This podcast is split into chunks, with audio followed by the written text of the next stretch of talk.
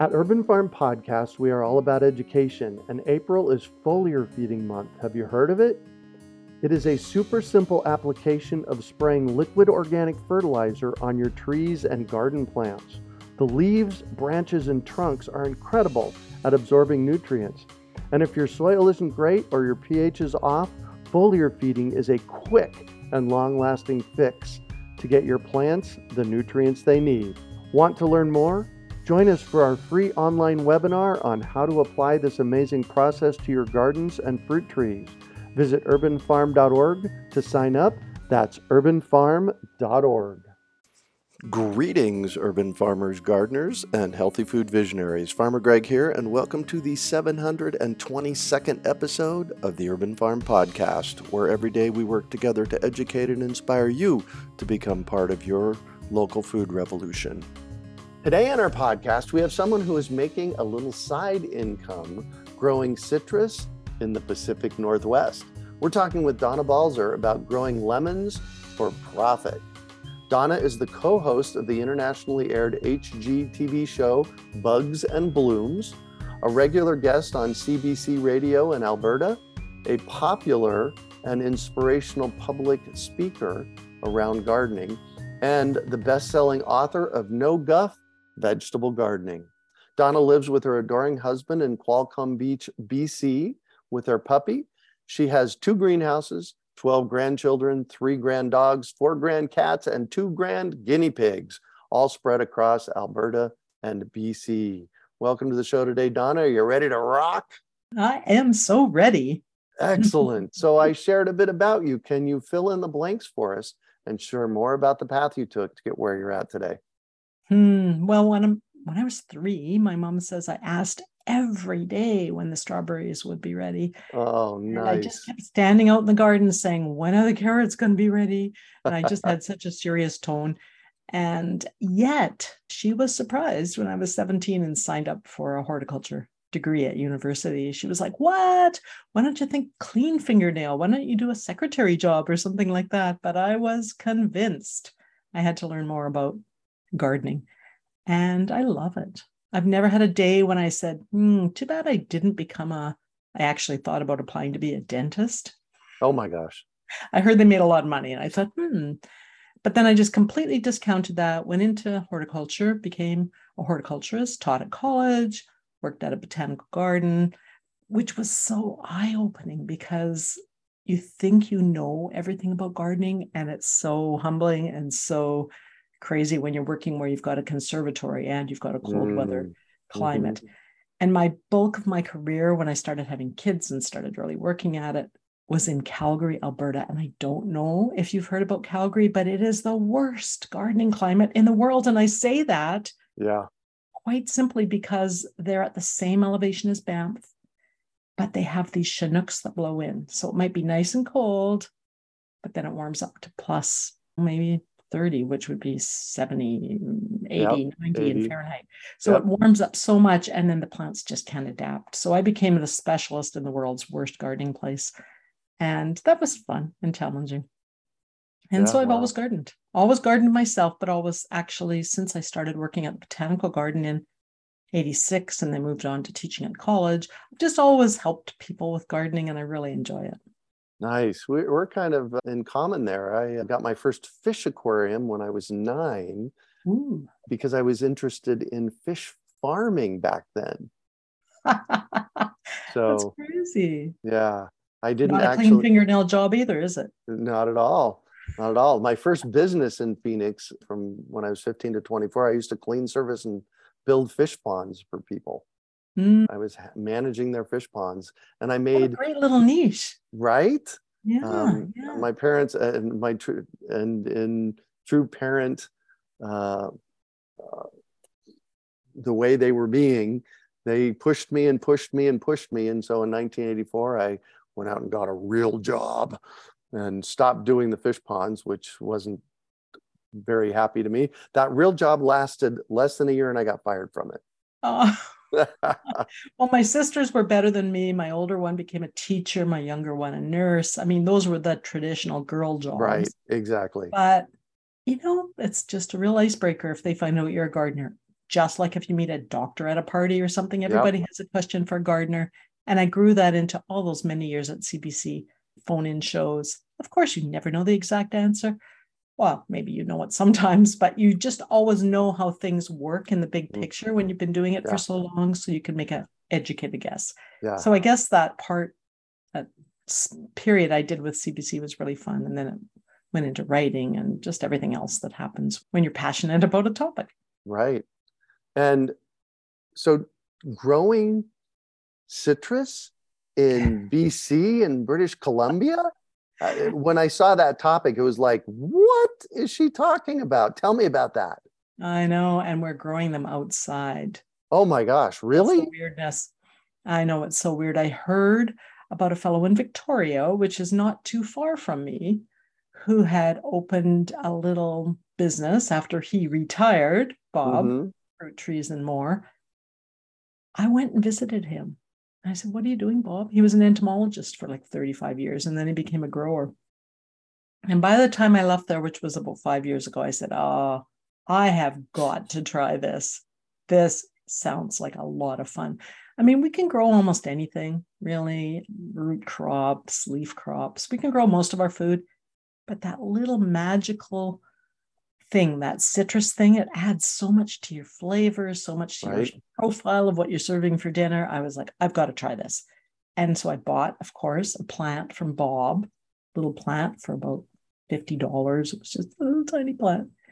And the first year I had to prune it. I thought, oh, just cut some back. Second year, it was getting quite big. Third year, I was like, you know, I'm not just going to throw away all this stuff I'm taking off. I'm going to see if I can root it. And then, oh my gosh, really? Rooted it and started selling that. And yeah, it became quite a little business. I guess I make about $5,000 a year off just lemon trees. Wow. So you're making the money from cuttings and on the tree, not necessarily the lemons. Oh, I don't sell the lemons. People ask me every year, are you selling the lemons? But I've only had this tree for 7 years. This first tree that I got from Bob.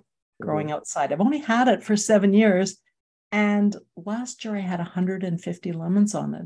Well, think about it, Greg, 150 lemons. I can use that many lemons in my sleep. I mean, if you make lemonade, you need 10 lemons. Yep. I've given them away. I have to say I have, to special guests, given them a lemon, but I've never sold a lemon, just the lemon tree. Wow. Excellent. And how do you keep them from freezing? Well, it's a little bit of a story. When a tree is small, a lemon tree is small, you can move it. You could move it into an unheated garage, or you could move it into a cold cellar that had a bit of light. You could move it. The worst case scenario, because of the way bugs, again, I have so much background in all these various things like pests. The worst thing you can do is to take it from a cold outside space and put it in a hot solarium. And put extra lights on it so that you've got long days. Because what would happen then is the spider mites, which are a natural problem on all things to do with citrus, most tropical things. The spider mites would say, we normally go dormant sort of in the fall when the days get short and cold. And now, hey, you know what? Lots of light, lots of heat. Let's just multiply like crazy. People lose all the leaves on their lemons and it's a disaster. So keeping them cold is not a big deal. We actually know that they can go between, I'm going to be loused up, I'm only Celsius, 6 or 7 degrees below zero. So that'll be underneath, below zero, below frost. So below 32 Fahrenheit, you can go quite a ways below that. What you might see happen is you might freeze your lemons. You've heard of that when they have the big frosts in Florida. The orange crop froze, the lemon crop. But with lemons, you might freeze them, but you won't kill the plant. And the other thing about citrus, and specifically lemons, and limes, and I like to specialize in the Meyer lemon because I love how it's very sweet skinned and it's just lovely. That one, it can stay outside here. We had our coldest weather last winter because, as you know, climate change. At our coldest winter, it was minus 13 Celsius. And what happened was we had covered it in the fall and it was fine. So I'll tell you how I cover it. Do you want to hear that? Yes, absolutely. Okay. So first, in big part, because I have a lemon tree and I'm in Asheville, North Carolina now, and it's getting cold. So yes, mm-hmm. How do I cover it? Okay. So first thing we know is that they prefer to be in the ground. Lemons they can stay alive in a pot, but I had heard that the roots might be tender, so it's best to have them in the ground, but not in a low area in the ground. They don't want to have water pooling around them. And I learned this from a friend from Croatia, of all crazy things. He said, well, we don't have much water in Croatia, and when we're finished with whatever water we've used to wash our clothes or whatever, we put it on our lemon. So they just get infrequent water. So I knew from that little clue that lemons are Mediterranean, they're kind of hot climate, but also dry climate.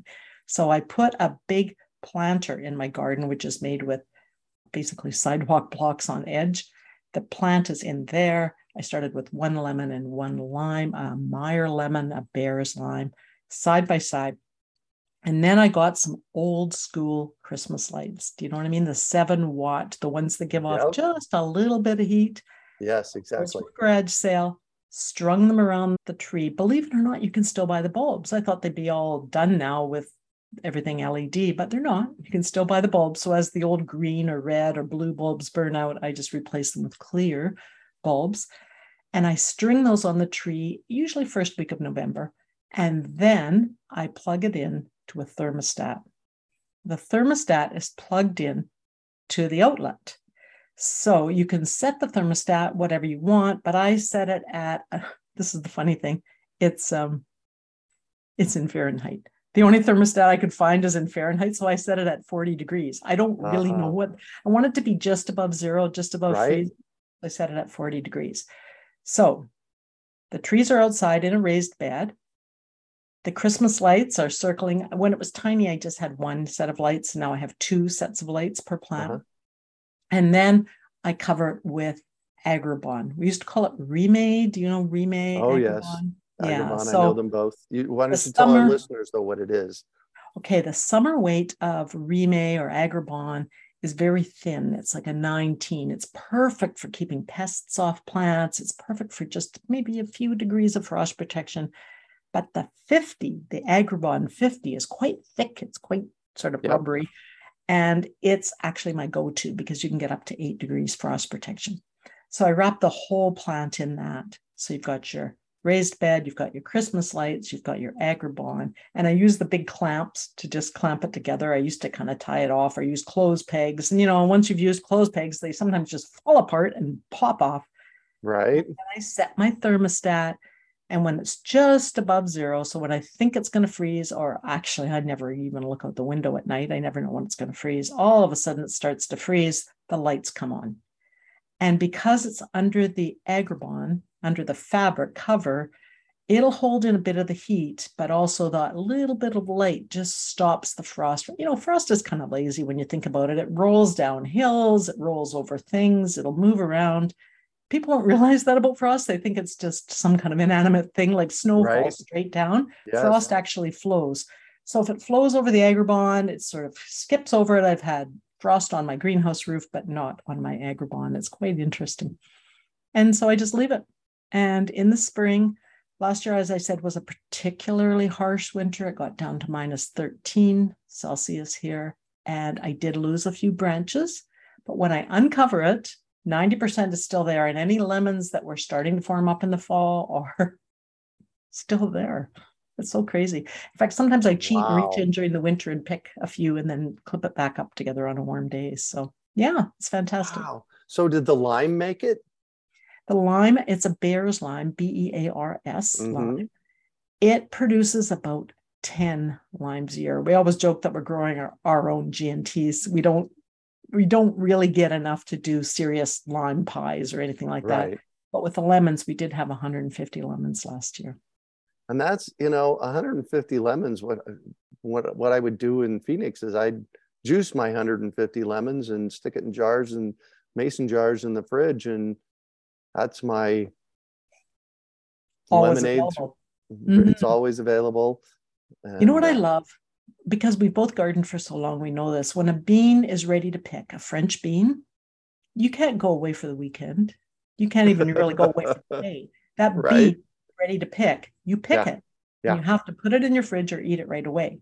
When a lemon is ready to pick, you can leave it on the tree for up to 6 months. Yep. You don't have to pick it. It doesn't go downhill. And when I have picked them, because sometimes I'm pruning in the fall, and that's what led to this whole growing thing. I prune and I pick these lemons. I put them in the fridge. They only last a couple of weeks in the fridge, but on the tree, they'll last for the whole winter. I know. Isn't that amazing? It's so amazing. So that's what happens is I cover them. I put the Christmas lights on. I have the thermostat. Now, of course, the younger generation, maybe you were in that group. I don't know. My neighbor's son bought an online thermostat that he runs through his iPhone. And he is a person that works away from home. So he knows, oh, gee, going to be freezing tonight at home. He can turn on his thermostat from his phone. But, you know, I got all those kids and grandkids and guinea pigs to hear about. I don't really have time to be checking even my phone to see what the temperature might be. I might be watching Netflix and meanwhile it's cold outside. So I just have the automatic old school manual thermostat. It turns itself on when it's kind of a click thing. It's like, picky. So, you know, it's a click thing. So when it gets cold, it goes on. Thank you for that, because I brought with me from Phoenix, my three favorite citrus trees. Oh, yeah. What did you bring? I brought a Caracara navel, okay, a Miniola tangelo, and Trovita orange. That's Trovita orange is like a navel. And when I got here, I got a Ponderosa lemon. Okay. And news. Good news is lemons are very cold tolerant. Bad news is oranges not so much. Yeah. You want to keep it around freezing. So keep them around 32. Yeah. So because like here, and it's probably going to be like that there, you get those high-low craziness. Oh, happening. Yes. What I did with because I had to try a Kishu mandarin. Have you done a Kishu mandarin? I haven't. Very tiny, extremely sweet. Very good. The plant is only, I'd say it's in its fourth year. It's only about 75 centimeters tall. It has about 50 Kishu mandarins on it. Oh, nice. And the mandarins ripen in November. And again, they stay on the tree until I pick them. Until you pick them. But they can't ripen properly if they don't have the heat. So they need heat. They really don't like to go below zero. So I've got those in the greenhouse. The navel orange that I was growing, I could only get Washington, not my favorite type, but it was the only one available. We're a little bit restricted here in Canada, maybe in other countries. Couldn't get the, like you said, the Caracara, which is my favorite too. Couldn't get it. So just went with the Washington. They're big now. They're ripe. You know, they're starting to turn orange, but they won't be harvested till January or February. Yep. Again, imagine these little 2 feet tall, just over 2 foot tall trees. They're not very big, but I have 50 little mandarins, and I only have three of the navels. These trees are only a couple of years old, but those are in the greenhouse. So we need that little bit of extra heat. Yep. My lemons are outside. Yeah. That's what I had figured I would do when I built my greenhouses. They would go in 24-inch boxes in the greenhouse, but it sounds to me like I want to put them in the ground. If I had to do it again, because it's in the greenhouse and I've got frost protection in my greenhouse. So I have just a little heater that comes on when it hits frost. Yep. And you can buy those little heaters just at the hardware store. People use them for sheds or things that they don't want to have freeze, their crawl spaces or whatever. Yeah. Those little heaters, because of that, if I had to do it again, I would put all of my citrus in a nice big pot that I could wheel out in the summer on wheels. Kind of like how they did it in France. Do you remember in the olden days? I actually visited that in the Luxembourg Park in Paris. They have them in wheeled wooden crates that they can wheel. And 3 boxes. When they want to transplant them, they build a bigger crate, but they just take off the old crate. You're not trying to pull a plant out of a pot and put it in a bigger pot. You can just take apart the crate. So that probably will work for you in your greenhouse with a bit of heat. And again, watering is another tricky thing in the winter. Do you have pipes that freeze there in the winter, Greg? Oh, yes. You just have to be conscious of it. Right. So here I turn the water off because I don't, even though we are still in Canada, you have to remember that. We're on the West Coast. It's a bit warmer because of the water and the oceans, but we do have to turn the water off in the fall. And so because I heard this story from my friend in Croatia about how drought tolerant lemons and citrus were, I thought, maybe I'll just not water it during the winter because it's a hassle once you've turned the water off. Yeah. And then I discovered the tricky thing is the leaves will be fine until they're not. And then they start to curl up. So I thought, oh, do I have a pest problem? Do I have this? Do I have that? No, it was just like they're gradually drying up. And even when you then start watering again, those original leaves that have dried up, they just can't, like a hand that's been curled, they just can't uncurl. So I learned that slowly. You have to water them a bit, at least sort of once a month in the winter. So you'll have to do that even with your pipes frozen. Exactly. Well, and I run my fruit tree education program in Phoenix, and the watering schedule that I use in Phoenix in the desert, this is the low desert. It gets to 120 degrees in the summer, which is hot. 70, I think. No, it's like 40 here. It's 50 probably even. 50. Yeah, exactly. It's hot. And I grew up on a property that was flood irrigated. Basically, it got 6 inches of water twice a month in the summer and once a month in the winter. Yeah. And we grew all kinds of fruit trees on that. So that's where I learned you water your trees once a month in the winter, twice a month in the summer, in the warm season. And in Phoenix, the warm season is April through October. A good deep water once a month in the winter is plenty for them. You know, my sister also lived in Phoenix and she was renting when she first moved there. And the old properties had, the town would drive around with a big flood hose and flood your front yard. Yeah, that's the flood irrigation. I've never seen the front yards lower than most people build up their yard. So it's an interesting and unique situation. Yeah. And we have really bad soil here. It's very sandy. So even with that, I don't have to water them very much. But there's a fine line between not very much and freezing. Not enough. Yeah, exactly. Exactly. So you created with Stephen Big a growing lemons in cold climates masterclass. I want to know about. Yeah, we did, because Stephen had a tree given to him, a 50-year-old Ponderosa lemon given to him by a neighbor, and because the neighbor was aging out, moving on. And he gets about 50 lemons in his house because Toronto's quite cold. They're just just today. It's winter in Toronto, just like it is everywhere else. They're having a lot of snow. It's not quite winter here yet. We're not really getting snow. You're not quite in winter yet. But, you know, it's that late season where you could get snow at any time. And he has it in the house. And that's challenging. So we were able to speak to that lemon topic from, can you eke out a living with your lemon on the West Coast or warmer kind of climates, borderline climates? And what do you do if you just can't eke out a living, and how can you manage that inside? So we covered off all angles. Nice. And I had, meanwhile, taken tons of cuttings of lemons, because as I learned this covering of things in the winter, you have a lot of extra wood that you can grow. Yeah. So how are you rooting them? You're actually taking cuttings. What does that process look like? Well, typically with lemons, especially Meyer lemons, they're grafted. Somebody was producing 1 million cuttings and they're rooted and they're being sold that way as a grafted tree. But I thought, how hard could this be? I'm just going to try to root it. And so I took with my lemon, first of all, big cuttings, just like, well, that branch is too long. This one's too wide. This one's crossing, all the regular reasons that you prune things. And I do that in the fall just to cover them up a little more compactly. Probably not your best time to take cuttings, but I did it then. And all the wood is what's called hardwood. So with lush growth, say for instance, on an apple tree, when it first starts to leaf out in the spring, that's lush growth, that's summer wood, but this is all hardwood. It's tough. You have to use your clippers. You cut it. And then I cut them into little stems that are maybe 6 inches long, 15 centimeters.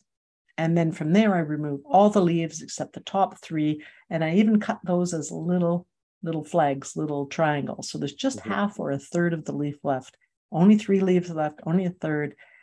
The bottom of the cutting is just above a bud. So if you can see a little leaf bud that now that leaf's gone, the cutting is just below that. So they're all about the same size. And then I dip it into the hardwood. Again, you can buy different types of rooting hormones, softwood or medium wood, hardwood. I use the hardwood. It's the number 3, but there's different brands. So just read the fine print. I didn't know that. Yeah. Different kinds of rooting. Yeah. It's so easy. And of course, all very short during the pandemic. You had to sort of route it out. You had to find it, but now it's quite available. So I take 10 cuttings that have all been trimmed and prepped. I dip them all in at once into the rooting hormone, put them in a singular little 4-inch pot, just the traditional tomato pot that I would grow in, and then water them and cover them with a little tray cover and leave them on a heat base. So I use a heat pad. Those are seed heating pads. Yeah, and they grow. Yeah, and nothing happens for a while. They're just like, oh, da da da da. What do you want from me? And then within a couple of months, I start peeking at the bottom of the pots. I can see the little roots coming out, wow. And I separate them into their own 4-inch pot. And remember, they can take a lot of frost. So then, if it's going to get cold in my I do all this in my greenhouse. If it's going to get really cold, I'll cover them with just a little bit of, although I've got a bit of heat in my greenhouse, I'll cover them with a little bit more of that Remay or that Agribon floating row cover, just to keep the frost off. And by spring, I got lovely plants that I'm selling to friends. Wow. I started with giving them away to family, and then I'm like, right.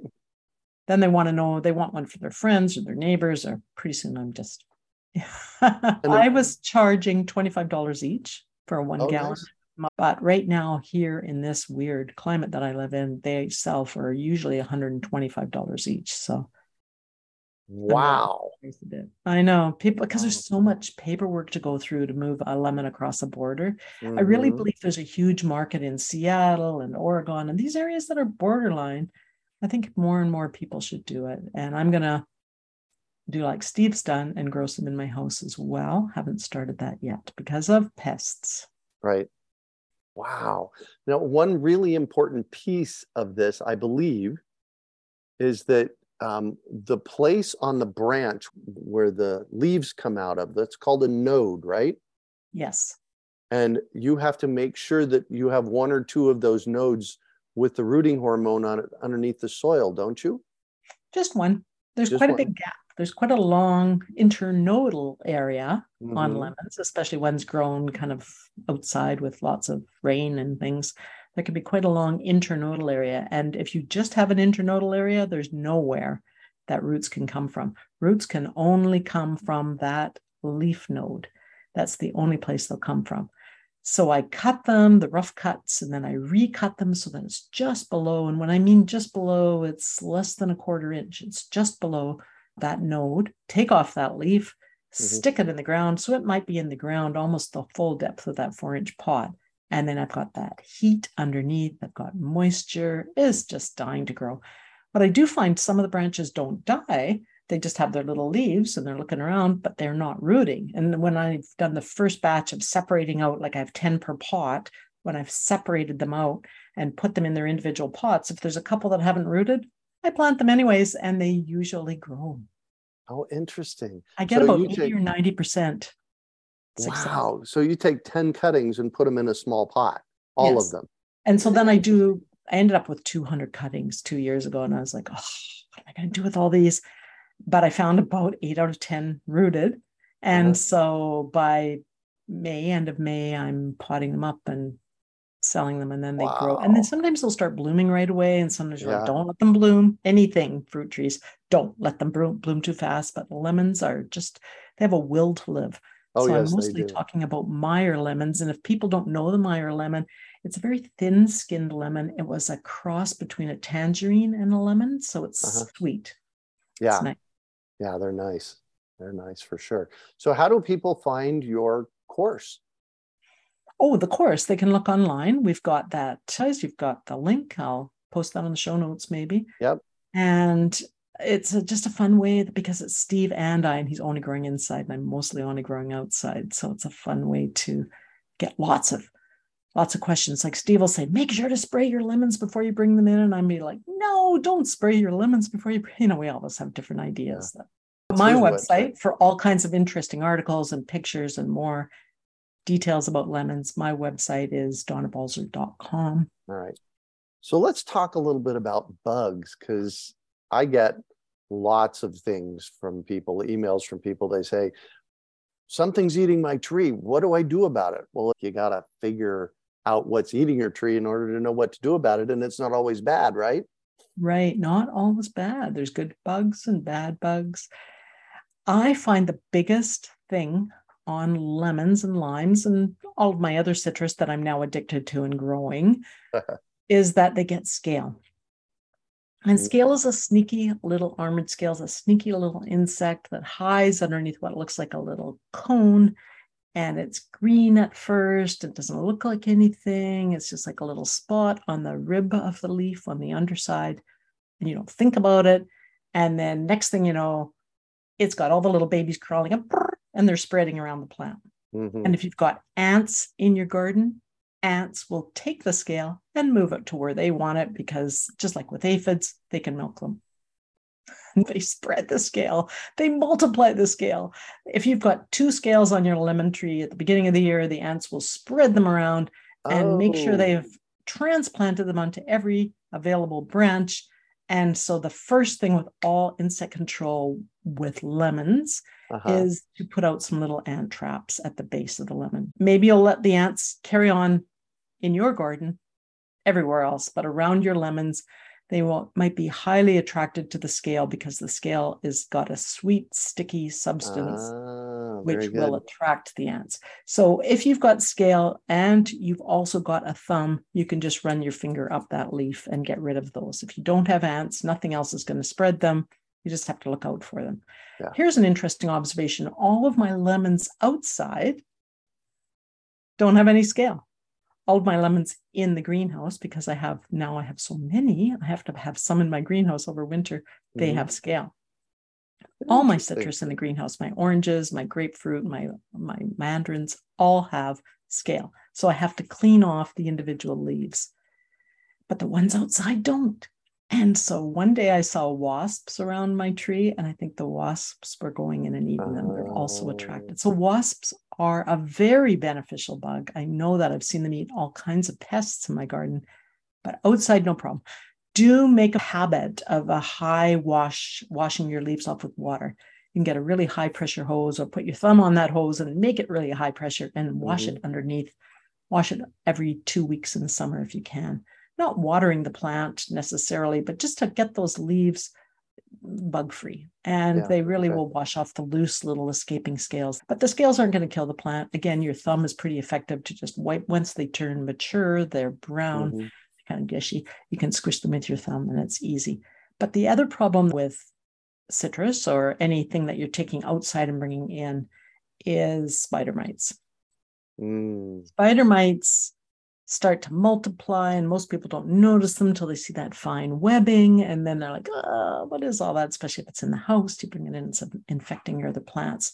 The good news about spider mites is that they go dormant when the days are less than 10-12 hours, so they completely crawl into all the cracks of all your greenhouse cracks or your windowsills, wherever they leave, and they go dormant or in your soil. But if you give extra light, if you think I'll just be nicer to my plant and give it extra light, then the spider mites also come out and can reproduce in those dry indoor conditions. So keep it cold, keep it just to natural light, and you'll be a lot further ahead. Okay, got it. Awesome. Well, thanks for all that great information. Love it. You know, one of the big reasons I do this podcast is because I get to learn. Every podcast I learn something new, and my big takeaway is that we can root our own citrus. Yes. I just never even thought about that. Yeah. And they don't have to be, I mean, it is more complicated if you grow a separate rooting stalk and root it on, but it's easily done just right from cuttings. Just right from cuttings. Awesome. So I'm going to shift on you, and I'd like for you to talk about a time you failed, how you overcame that failure, and what you might have learned from it. I think I said at the beginning, I'm from Calgary. We have those nice deep clay soils. It's sort of the Midwest thing, right? They all have beautiful soils. And even though I had gardened and advised people about gardening for over 30 years, I didn't realize how important the soils were until I moved to this island where there is no soil. Literally, it's all white sand. So in the normal practice in the Midwest is you just seed your garden and then you can go away. You can go to Europe, you can go to, it doesn't matter. You can just go away because we have normal rains. This is how wheat grows. This is how barley grows. You put it in the ground, you forget about it. I tried that here. I put really ordinary, weird not too unusual things like Brussels sprouts and Swiss chard spinach. I just planted it in early May because I thought we have such great climate out here, it's going to grow. But when I came back a month later, the plants were less than a half an inch tall. Most of them were dead because we don't get the spring rains. There's no rain here. It's a coastal, they call it a rainforest, but it's a temperate rainforest. We don't get rain in the winter. It doesn't rain some years between May 1st and September 31st. So it just doesn't rain. And so the plants came up, maybe had one rain and then just did nothing. And there's nothing in the soil to keep them alive. So gardening, I think I was talking about soils, but really gardening is not all about frost-free days. And I just want to emphasize that if you think, I'm going to move to Phoenix because they have 300 frost-free days, that's not necessarily all you need to know about gardening. And so what I learned from that was really check out your soils, really adjust your gardening style to your local conditions. And it's not just about frost, it's also about soils. Yeah, big time. And what do you consider your biggest success? I think my biggest success is my greenhouse. I started with just annual things like growing better tomatoes. I think almost everyone thinks, I'll grow better tomatoes. No humidity on my tomatoes, it'll just be so better. But I've gone into all of these permanent things like all of the various citrus. And I just love that. When people come over and I can give them a lemon, it's the biggest gift. It's something I always say, this is something money can't buy. It's a locally grown lemon. Right. And I'll give it to them. I don't even throw out the skin. It seems so stupid. But when you buy a lemon, you do throw out the skin. You really don't know where it's come from, when it's been sprayed with. Yep. And when you grow your own, you grate it, you use those little measured amounts of tiny bits of citrus. You just use it. It's just fantastic. So I do so many things. I even make, Thomas Keller has a famous brined recipe for chickens. I've followed that. Anything that seems exhausted, I use so many lemons. I'm like, I can do that. And then I try it. And I think the lemons are my biggest highlight. Nice. And what drives you? I love information just for information's sake. I just love, not that I'm sitting updating my computer all the time, that kind of information, but growing information. It's such a 3D problem. Everybody's doing Sudoku. And I'm like, why don't they just take up gardening? Because as soon as you start gardening, the climate, the elevation, the rain, the drought, the wind. I mean, there's so many things to know. And it's such a multidisciplinary approach. But I just find gardening so engaging for me. And I've always been interested in just the eating. I think that's our first thing we eat. And then we're like, that's really good. And then we grow a little bit more. And so I love that. So what really drives me is that new challenge. I grew eggplants this year. I thought surely if I grew my own eggplants, I would love eggplants, but I still don't like them. Yeah, not so much. I thought they'd be so much better because I had grown them.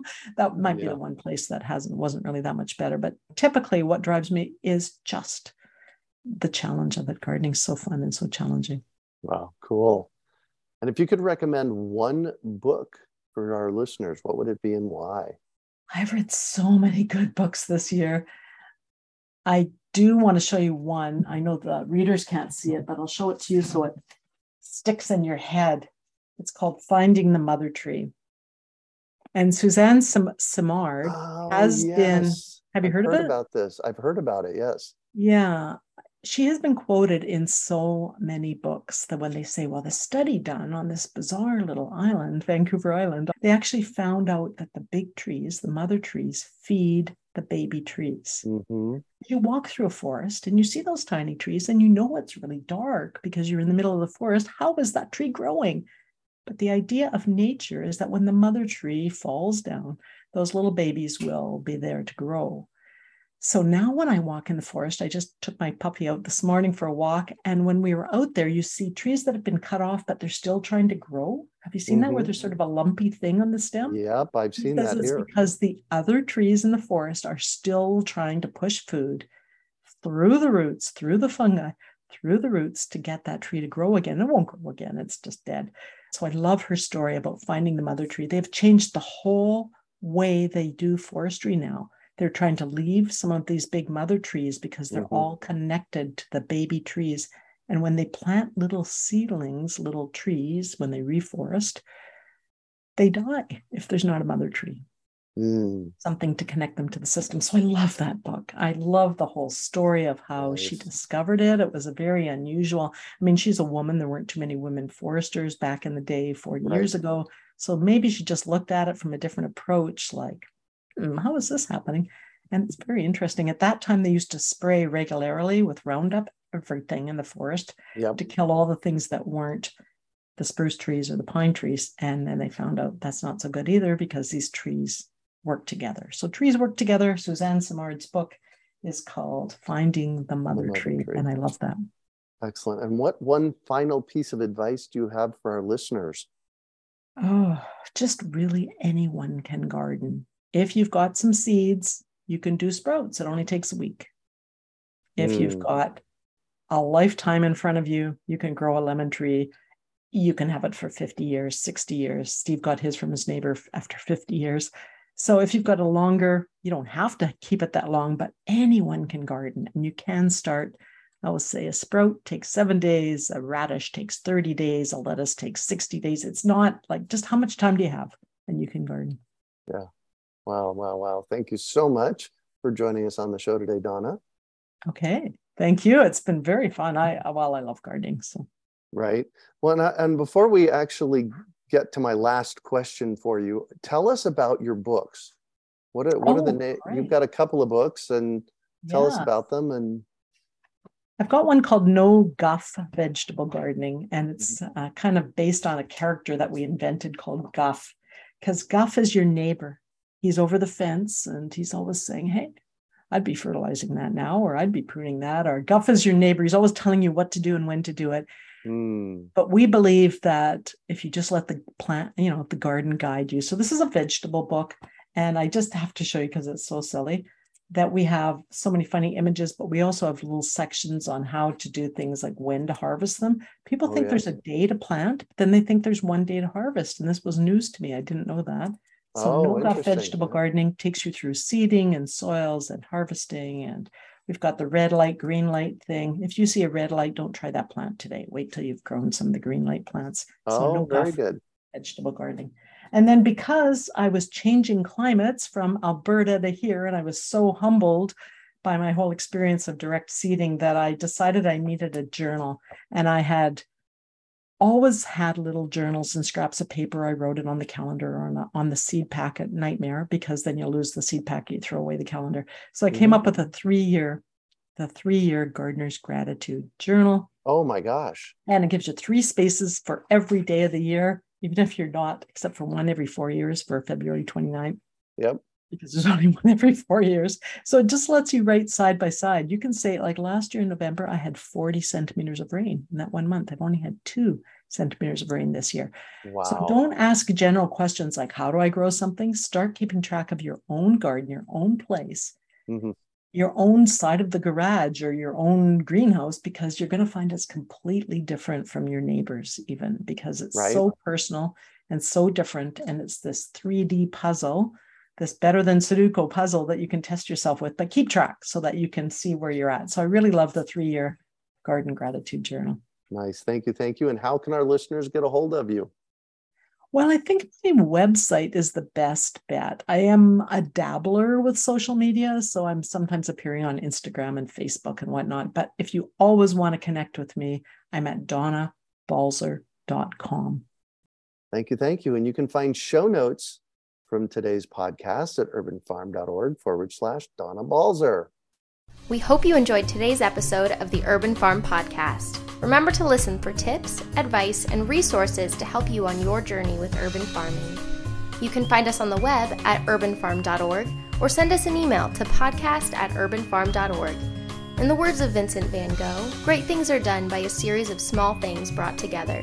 Be encouraged that with each lesson learned and skill developed, you are one step closer in the direction of your dreams.